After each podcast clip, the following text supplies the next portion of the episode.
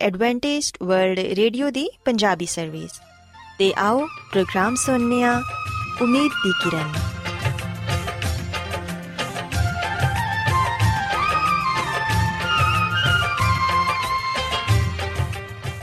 ਸਾਥਿਓ, ਮੈਂ ਤੁਹਾਡੀ ਮੇਜ਼ਬਾਨ ਫਰਸਲੀਨ ਪ੍ਰੋਗਰਾਮ ਉਮੀਦ ਦੀ ਕਿਰਨ ਦੇ ਨਾਲ ਤੁਹਾਡੀ ਖidmat 'ਚ ਹਾਜ਼ਰ ਹਾਂ। ਸਾਡੀ ਪੂਰੀ ਟੀਮ ਵੱਲੋਂ ਪ੍ਰੋਗਰਾਮ ਸੁਣਨ ਵਾਲੇ ਸਾਰੇ ਸਾਥੀਆਂ ਨੂੰ ਸਾਡਾ ਮੁਹੱਬਤ ਤੇ ਖਲੂਸ ਭਰਾ ਸਲਾਮ।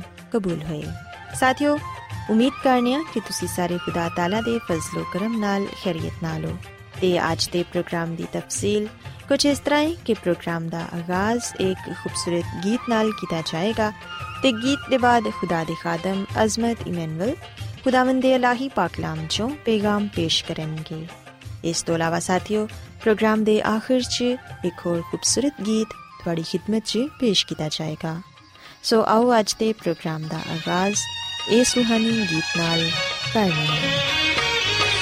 ਦੇਖ ਖੁਦਾ ਤੂੰ ਦਿਲ ਦੀ ਚਾਹਦਾ ਹੈ ਸੱਚਾਈ ਮੇਰੇ ਦਿਲ ਵਿੱਚ ਹੈ ਰੱਬ, ਮੈਨੂੰ ਬਖਸ਼ ਦਨਾਈ ਦੇਖ ਖੁਦਾ ਤੂੰ ਦਿਲ ਦੀ ਚਾਹਦਾ ਹੈ ਸੱਚਾਈ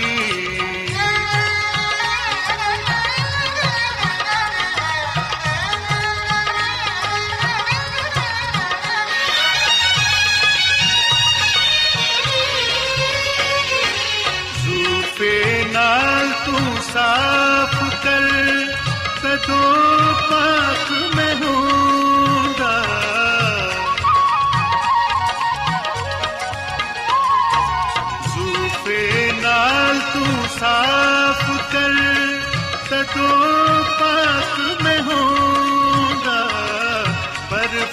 ਵਾਂਗਰ ਹੋਵਾਂ ਜਦ ਤੂੰ ਮੈਨੂੰ ਛੂੰਗਾ ਬਰਫ ਵਾਂਗਰ ਹੋਵਾਂ ਜਦ ਤੂੰ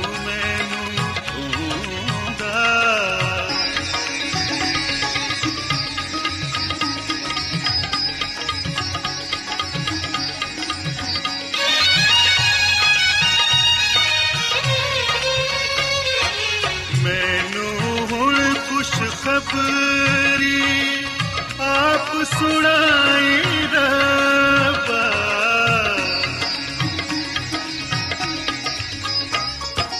ਮੈਨੂੰ ਹੁਣ ਖੁਸ਼ ਖਬਰੀ ਆਪ ਸੁਣਾਈ ਰੱਬਾ ਟੁੱਟੀ ਹੱਡੀਆਂ ਤੂੰ ਹੋਣ ਗੀਆਂ ਖੁਸ਼ ਸਦਾ। ਟੁੱਟੀ ਹੱਡੀਆਂ ਤੂੰ ਹੋਣ ਗੀਆਂ ਖੁਸ਼ ਸਦਾ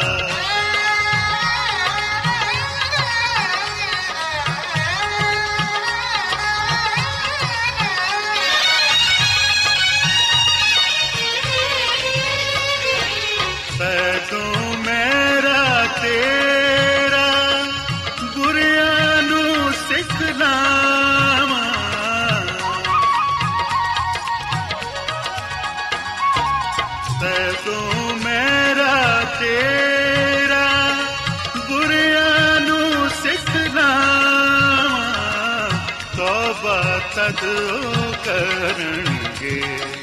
ਜਦੋਂ ਮੈਂ ਸੁਣਾਵਾਂ ਤੋਬਾ ਤਦ ਉਹ ਕਰਨਗੇ। ਜਦੋਂ ਮੈਂ ਸੁਣਾਵਾਂ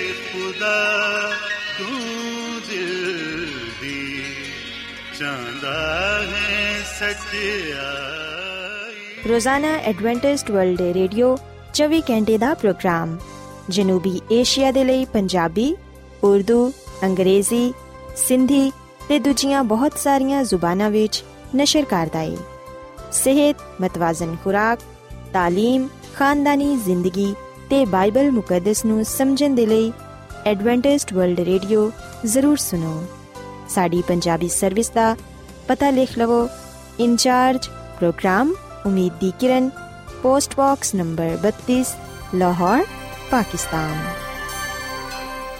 Adventist world radio ਵੱਲੋਂ ਪ੍ਰੋਗਰਾਮ ਉਮੀਦ ਦੀ ਕਿਰਨ ਨਿਸ਼ਰ ਕੀਤਾ ਜਾ ਰਿਹਾ ਹੈ ਹੁਣ ਵੇਲਾ ਹੈ ਕਿ ਅਸੀਂ ਖੁਦਾ ਦੇ ਪਾਕ ਕਲਾਮ ਚੋਂ ਪੈਗਾਮ ਸੁਣੀਏ ਤੇ ਅੱਜ ਤੁਹਾਡੇ ਲਈ ਪੈਗਾਮ ਖੁਦਾ ਦੇ ਖਾਦਮ ਅਜ਼ਮਤ ਇਮਨੁਅਲ ਪੇਸ਼ ਕਰਨਗੇ ਤੇ ਆਓ ਆਪਣੇ ਦਿਲਾਂ ਨੂੰ ਤਿਆਰ ਕਰੀਏ ਤੇ ਖੁਦਾ ਦੇ ਕਲਾਮ ਨੂੰ ਸੁਣੀਏ ਯਿਸੂ ਮਸੀਹ ਦੇ ਅਜ਼ਲੀ ਤੇ ਅਬਦੀ ਨਾਮ ਵਿੱਚ ਸਾਰੇ ਸਾਥੀਆਂ ਨੂੰ ਸਲਾਮ। ਸਾਥੀਓ, ਮੈਂ ਮਸੀਹ ਯਿਸੂ ਵਿੱਚ ਤੁਹਾਡਾ ਖਾਦਮ ਅਜ਼ਮਤ ਇਮਾਨੁਅਲ ਤੁਹਾਡੀ ਖਿਦਮਤ ਵਿੱਚ ਹਾਜ਼ਰ ਹਾਂ ਤੇ ਮੈਂ ਖੁਦਾਵੰਦ ਖੁਦਾ ਦਾ ਸ਼ੁਕਰ ਅਦਾ ਕਰਨਾ ਮੈਂ ਕਿ ਅੱਜ ਮੈਂ ਤੁਹਾਨੂੰ ਇੱਕ ਵਾਰ ਫੇਰ ਖੁਦਾਵੰਦ ਦਾ ਕਲਾਮ ਸੁਣਾ ਸਕਣਾ ਸਾਥੀਓ, ਆਓ ਆਪਣੇ ਈਮਾਨ ਦੀ ਮਜ਼ਬੂਤੀ ਤੇ ਈਮਾਨ ਦੀ ਤਰੱਕੀ ਦੇ ਲਈ ਖੁਦਾਵੰਦ ਦੇ ਕਲਾਮ ਨੂੰ ਸੁਣਨੇ ਆ। ਅੱਜ ਅਸੀਂ ਖੁਦਾਵੰਦ ਦੇ ਕਲਾਮ ਚੋਂ ਇਸ ਗੱਲ ਨੂੰ ਸਿੱਖਣ ਦੀ ਤੇ ਜਾਣਨ ਦੀ ਕੋਸ਼ਿਸ਼ ਕਰਾਂਗੇ ਕਿ ਇਨਸਾਨ ਮਰਨ ਦੇ ਬਾਅਦ ਕਿੱਥੇ ਜਾਂਦਾ ਹੈ। ਸਾਥੀਓ, ਇਸ ਹਕੀਕਤ ਨੂੰ ਜਾਣਨਾ ਬੜਾ ਹੀ ਜ਼ਰੂਰੀ ਹੈ ਕਿ ਇਨਸਾਨ ਮਰਨ ਦੇ ਬਾਅਦ ਕਿੱਥੇ ਜਾਂਦਾ ਹੈ। ਉਹਦੇ ਨਾਲ ਕੀ ਹੁੰਦਾ ਹੈ? ਮੌਤ ਦੇ ਬਾਅਦ ਇਨਸਾਨ ਦੀ ਕੀ ਹਾਲਤ ਹੁੰਦੀ ਹੈ? ਅਸੀਂ ਵੇਖਨੇ ਕਿ ਇਸ ਦੁਨੀਆਂ ਵਿੱਚ ਬਹੁਤ ਸਾਰੇ ਐਸੇ ਲੋਕ ਨੇ ਜਿਹੜੇ ਕਿ ਇਸ ਗੱਲ ਤੇ ਈਮਾਨ ਰੱਖਦੇ ਨੇ ਕਿ ਅੱਛੇ ਇਨਸਾਨ ਮਰਨ ਦੇ ਬਾਅਦ ਆਸਮਾਨ ਤੇ ਚਲੇ ਜਾਂਦੇ ਨੇ, ਜਦਕਿ ਬੁਰੇ ਦੋਜ਼ਖ ਵਿੱਚ ਚਲੇ ਜਾਂਦੇ ਨੇ। ਤੇ ਕਈ ਲੋਕ ਆ ਗੱਲ ਕਹਿੰਦੇ ਨੇ ਕਿ ਇਨਸਾਨ ਮਰਨ ਦੇ ਬਾਅਦ ਹਜ਼ਰਤ ਇਬਰਾਹਿਮ ਦੀ ਗੋਦ ਵਿੱਚ ਚਲਾ ਜਾਂਦਾ ਹੈ। ਸੋ ਅਸੀਂ ਵੇਖਨੇ ਕਿ ਬਹੁਤ ਸਾਰੇ ਖਿਆਲਾਤ, ਨਜ਼ਰੀਆਤ ਇਸ ਦੁਨੀਆਂ ਵਿੱਚ ਪਾਏ ਜਾਂਦੇ ਨੇ ਇਨਸਾਨ ਦੀ ਮੌਤ ਦੇ ਮੁਤਲਕ। ਪਰ ਸਾਥੀਓ, ਬਾਈਬਲ ਮੁਕੱਦਸ ਸਾਨੂੰ ਆ ਸਚਾਈ ਦਾ ਪੈਗਾਮ ਦਿੰਦੀ ਏ ਕਿ ਇਨਸਾਨ ਮਰਨ ਦੇ ਬਾਅਦ ਕਿੱਥੇ ਜਾਂਦਾ ਹੈ? ਮਰਨ ਦੇ ਬਾਅਦ ਇਨਸਾਨ ਦੀ ਕੀ ਹਾਲਤ ਹੁੰਦੀ ਏ? ਅਗਰ ਅਸੀਂ ਬਾਈਬਲ ਮੁਕੱਦਸ ਦੇ ਪੁਰਾਣੇ ਅਹਿਦਨਾਮੇ ਵਿੱਚ ਵਾਇਸ ਦੀ ਕਿਤਾਬ ਦੇ 12ਵੇਂ ਬਾਬ ਦੀ 7 ਐਤ ਪੜ੍ਹੀਏ, ਤੇ ਇੱਥੇ ਲਿਖਿਆ ਹੈ ਕਿ ਖਾਕ ਖਾਕ ਨਾਲ ਜਾ ਮਿਲੇ, ਜਿਸ ਤਰ੍ਹਾਂ ਪਹਿਲੋਂ ਮਿਲੀ ਹੋਈ ਸੀ, ਤੇ ਰੂਹ ਖੁਦਾ ਦੇ ਕੋਲ ਜਿਹਨੂੰ ਉਹਨੇ ਦਿੱਤਾ ਸੀ, ਵਾਪਸ ਜਾਏ।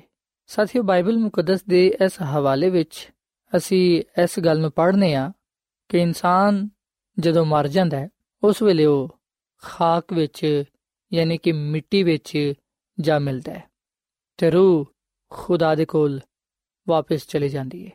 ਸਾਥੀਓ, ਆਓ ਅਸੀਂ ਕੁਝ ਦਿਨ ਦੇ ਲਈ ਇਨਸਾਨ ਦੀ ਪਦਾਇਸ਼ ਦੇ ਬਾਰੇ ਸਿੱਖੀਏ ਤਾਂ ਕਿ ਅਸੀਂ ਵਾਜ਼ਿਹ ਤੌਰ 'ਤੇ ਇਸ ਗੱਲ ਨੂੰ ਜਾਣ ਸਕੀਏ ਕਿ ਇਨਸਾਨ ਦੀ ਹਕੀਕਤ ਕੀ ਹੈ ਤੇ ਇਨਸਾਨ ਕਿਸ ਤਰ੍ਹਾਂ ਖਾਕ ਵਿੱਚ ਜਾ ਮਿਲਦਾ ਹੈ?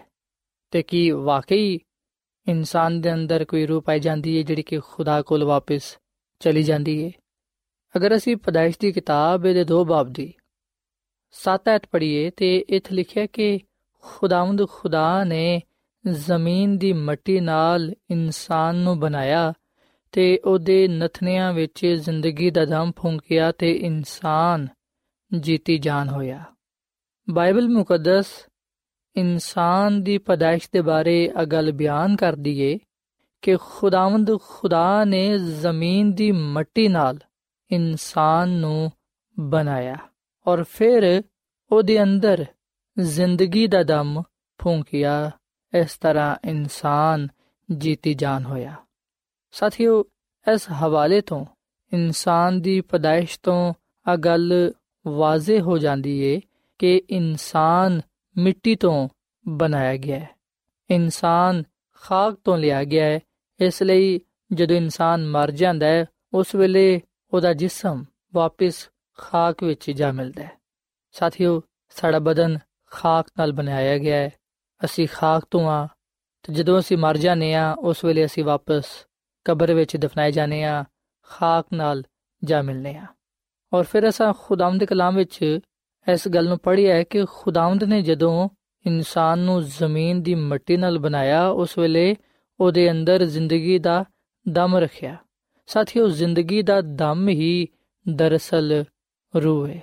ਆ ਗੱਲ ਯਾਦ ਰੱਖੋ ਕਿ ਇਨਸਾਨ ਦੇ ਅੰਦਰ ਜਿਹੜਾ ਦਮ ਪਾਇਆ ਜਾਂਦਾ ਹੈ, ਹਕੀਕਤ ਵਿੱਚ ਉਹੀ ਰੂਹ ਹੈ।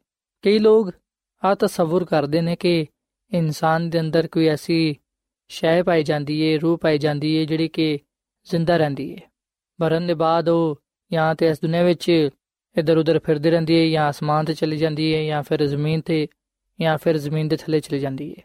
ਯਾਦ ਰੱਖੋ ਕਿ ਬਾਈਬਲ ਮੁਕੱਦਸ ਜਦੋਂ ਇਨਸਾਨੀ ਰੂਹ ਦੀ ਗੱਲ ਕਰਦੀ ਏ, ਉਸ ਵੇਲੇ ਇਸ ਤੋਂ ਮੁਰਾਦ ਜ਼ਿੰਦਗੀ ਦਾ ਦਮ ਹੁੰਦਾ ਹੈ ਜ਼ਬੂਰ 104 ਤੇ ਇਹਦੀ 29ਵੀਂ ਐਤ ਵਿੱਚ ਲਿਖਿਆ ਹੈ ਕਿ ਤੂੰ ਆਪਣਾ ਚਿਹਰਾ ਛੁਪਾ ਲੈਣਾ ਤੇ ਆ ਪਰੇਸ਼ਾਨ ਹੋ ਜਾਂਦੇ ਨੇ। ਤੂੰ ਇਹਨਾਂ ਦਾ ਦਮ ਰੋਕ ਲੈਣਾ ਤੇ ਆ, ਮਰ ਜਾਂਦੇ ਨੇ ਤੇ ਫਿਰ ਮਿੱਟੀ ਵਿੱਚ ਜਾ ਮਿਲਦੇ ਨੇ। ਸੋ ਸਾਥੀਓ, ਅਸੀਂ ਵਿਖਨੇ ਕਿ ਖੁਦਾ ਦਾ ਬੰਦਾ ਦਾਊਦ ਅਗਲ ਬਿਆਨ ਕਰਦਾ ਹੈ ਖੁਦਾਵੰਦ ਕਲਾਮ ਫਰਮਾਂਦਾ ਹੈ ਕਿ ਜਦੋਂ ਖੁਦਾ ਇਨਸਾਨ ਦਾ ਦਮ ਰੋਕ ਲੈਂਦਾ ਹੈ, ਉਸ ਵੇਲੇ ਇਨਸਾਨ ਮਰ ਜਾਂਦਾ ਹੈ।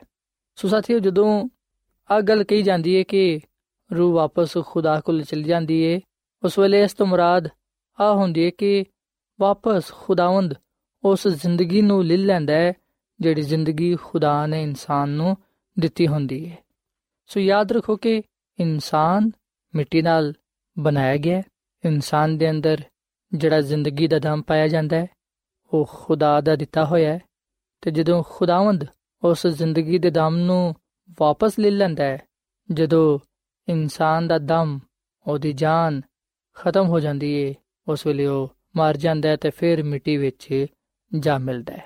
ਤੇ ਸਾਥੀਓ, ਅਸੀਂ ਇਹਨੇ ਕਿ ਖੁਦਾ ਦਾ ਬੰਦਾ ਸੁਲੇਮਾਨ ਨਬੀ ਇਸ ਗੱਲ ਨੂੰ ਬਿਆਨ ਕਰਦਾ ਹੈ ਕਿ ਮੌਤ ਦੇ ਬਾਅਦ ਇਨਸਾਨ ਕਿਸ ਤਰ੍ਹਾਂ ਦਾ ਹੁੰਦਾ ਹੈ। ਮੌਤ ਦੇ ਬਾਅਦ ਇਨਸਾਨ ਕਿੱਥੇ ਜਾਂਦਾ ਹੈ? ਮੌਤ ਦੇ ਬਾਅਦ ਇਨਸਾਨ ਦੀ ਕਿਵੇਂ ਦੀ ਹਾਲਤ ਹੁੰਦੀ ਏ? ਇਸ ਗੱਲ ਨੂੰ ਬੜੇ ਵਾਜ਼ਿਹ ਤੌਰ ਨਾਲ ਖੁਦਾ ਦੇ ਬੰਦਾ ਸੁਲੇਮਾਨ ਨਬੀ ਨੇ ਬਿਆਨ ਕੀਤਾ ਹੈ।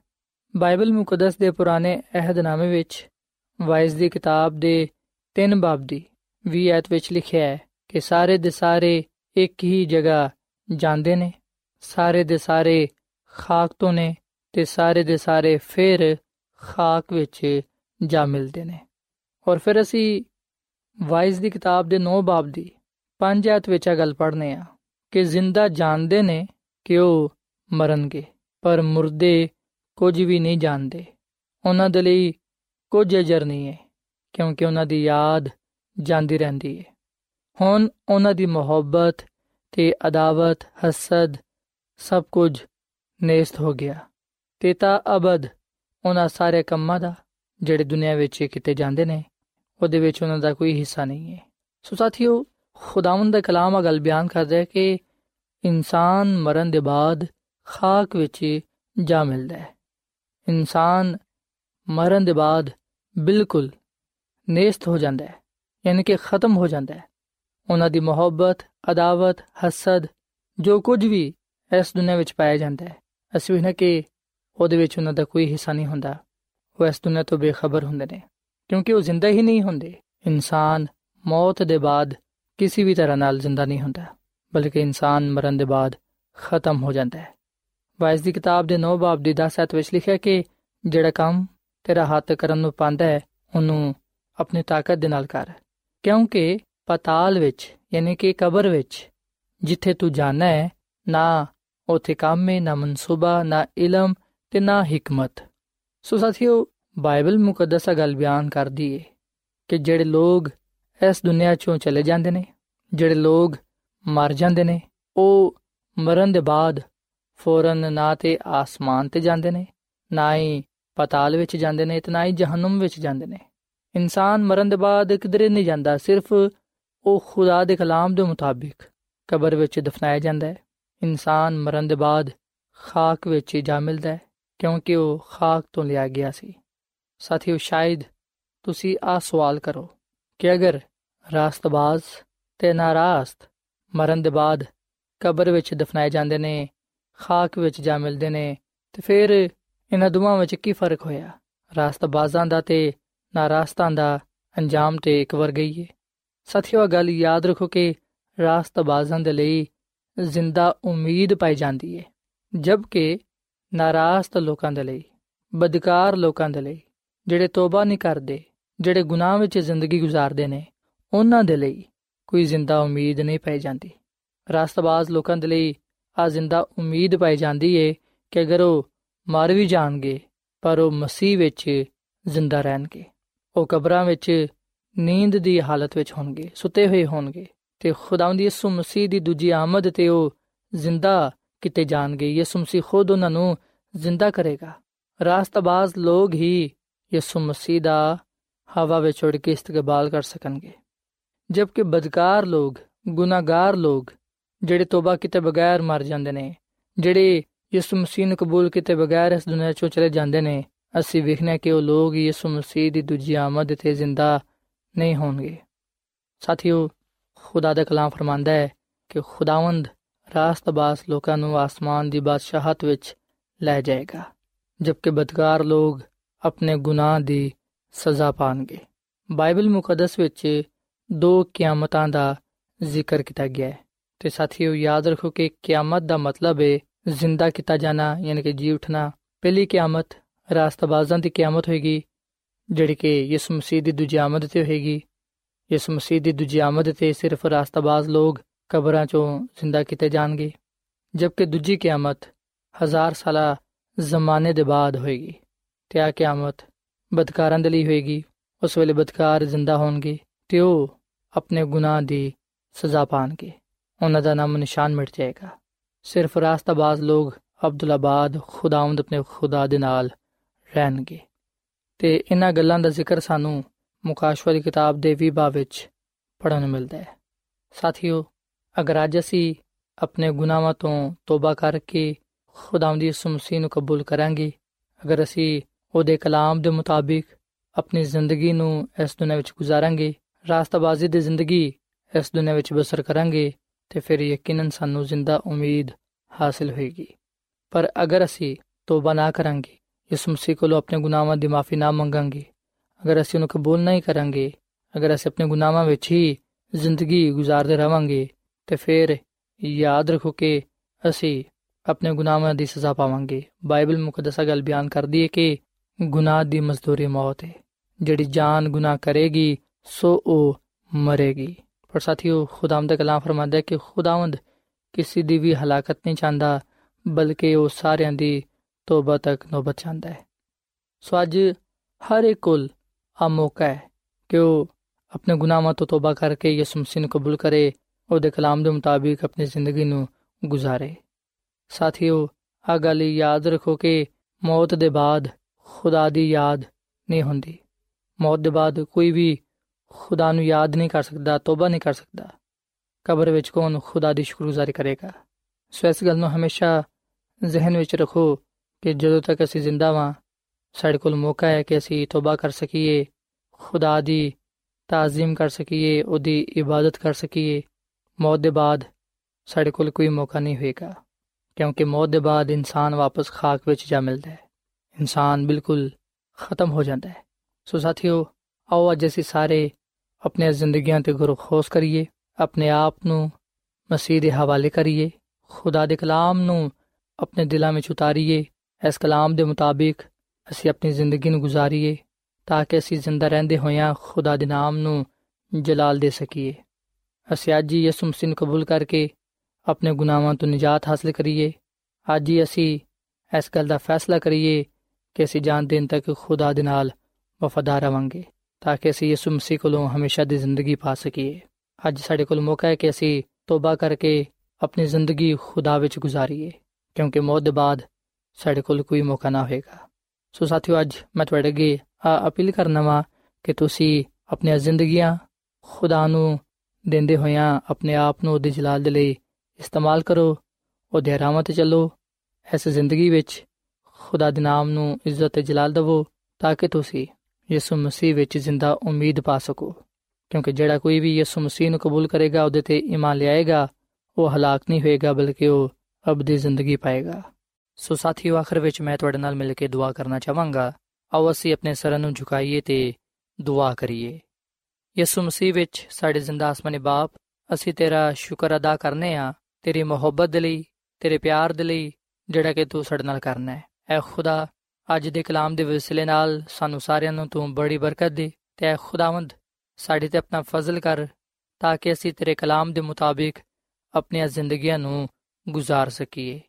ਐ ਖੁਦਾਵੰਦ, ਮੈਂ ਦੁਆ ਕਰਨਾ ਵਾ, ਇਹਨਾਂ ਪਰਾਵਾਂ ਵਾਸਤੇ, ਇਹਨਾਂ ਪੈਨਾ ਵਾਸਤੇ, ਜਿਨ੍ਹਾਂ ਨੇ ਤੇਰੇ ਕਲਾਮ ਨੂੰ ਸੁਨਿਆ ਹੈ ਐ ਖੁਦਾਵੰਦ, ਇਹਨਾਂ ਨੂੰ ਤੂੰ ਬੜੀ ਬਰਕਤ ਦੇ, ਇਹਨਾਂ ਦੇ ਰੋਜ਼ਗਾਰ ਵਿੱਚ, ਕਾਰੋਬਾਰ ਵਿੱਚ ਬਰਕਤ ਪਾ, ਰੁਪਏ ਪੈਸੇ ਵਿੱਚ ਬਰਕਤ ਪਾ, ਇਹਨਾਂ ਦੇ ਘਰ ਚੋਂ ਹਰ ਤਰ੍ਹਾਂ ਦੀ ਬਿਮਾਰੀ ਨੂੰ ਦੂਰ ਕਰ ਤਾਂ ਕਿ ਆ ਲੋਗ ਤੇਰੇ ਵਿੱਚ ਕਾਇਮ ਉਦਾਇਮ ਰਹਿੰਦੇ ਹੋਇਆਂ ਤੇਰੇ ਨਾਮ ਨੂੰ ਇੱਜ਼ਤ ਤੇ ਜਲਾਲ ਦੇਣ ਐ ਖੁਦਾਵੰਦ ਤੂੰ ਸਾਡੇ ਨਾਲ ਹੋ ਤੇ ਸਾਨੂੰ ਆਪਣੇ ਨਾਲ ਹਮੇਸ਼ਾ ਵਫਾਦਾਰ ਰਹਿਣ ਦੀ ਤੌਫੀਕ عطا ਫਰਮਾ ਆ ਸਭ ਕੁਝ ਮੰਗ ਲੈਨੇ ਆ ਤੇਰੇ ਪਿਆਰੇ ਬੇਟੇ ਖੁਦਾਵੰਦ ਯਿਸੂ ਮਸੀਹ ਦੇ ਨਾਮ ਦੇ ਵਸਿਲੇ ਨਾਲ ਆਮੀਨ ਤੜਕੇ ਮੈਂ ਤੈਨੂੰ ਢੂੰਡਾਂ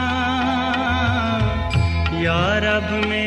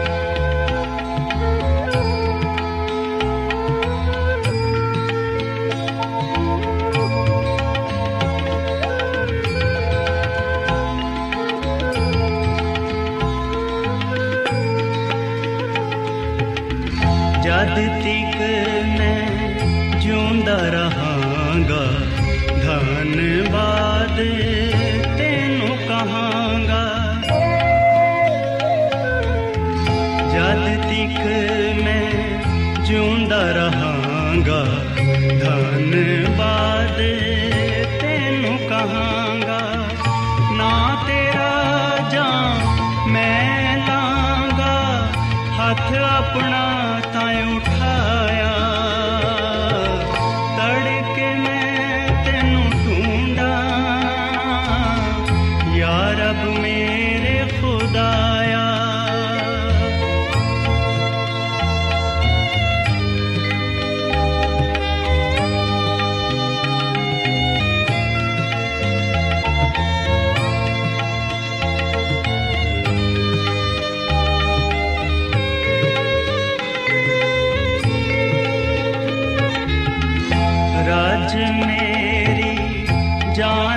രാവേ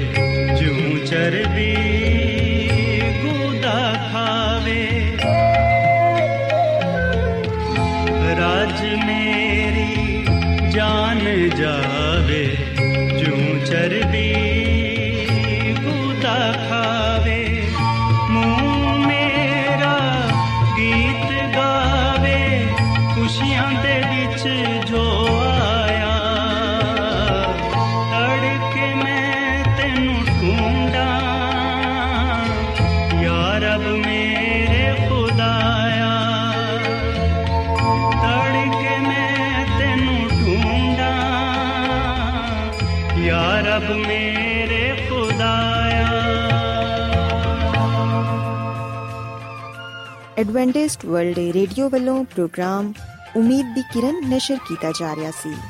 ਉਮੀਦ ਕਰਨੇ ਆ ਕਿ ਅੱਜ ਦਾ ਪ੍ਰੋਗਰਾਮ ਤੁਹਾਨੂੰ ਪਸੰਦ ਆਇਆ ਹੋਵੇਗਾ।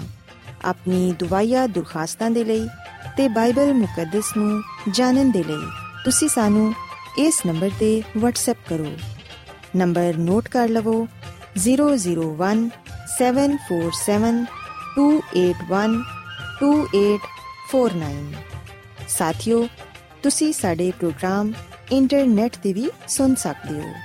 ਸਾਡੀ ਵੈਬਸਾਈਟ ਹੈ www.awr.org ਕੱਲ ਇਸੇ ਵੇਲੇ ਤੇ ਇਸੇ ਫ੍ਰੀਕਵੈਂਸੀ ਤੇ ਫਿਰ ਤੁਹਾਡੇ ਨਾਲ ਮੁਲਾਕਾਤ ਹੋਏਗੀ।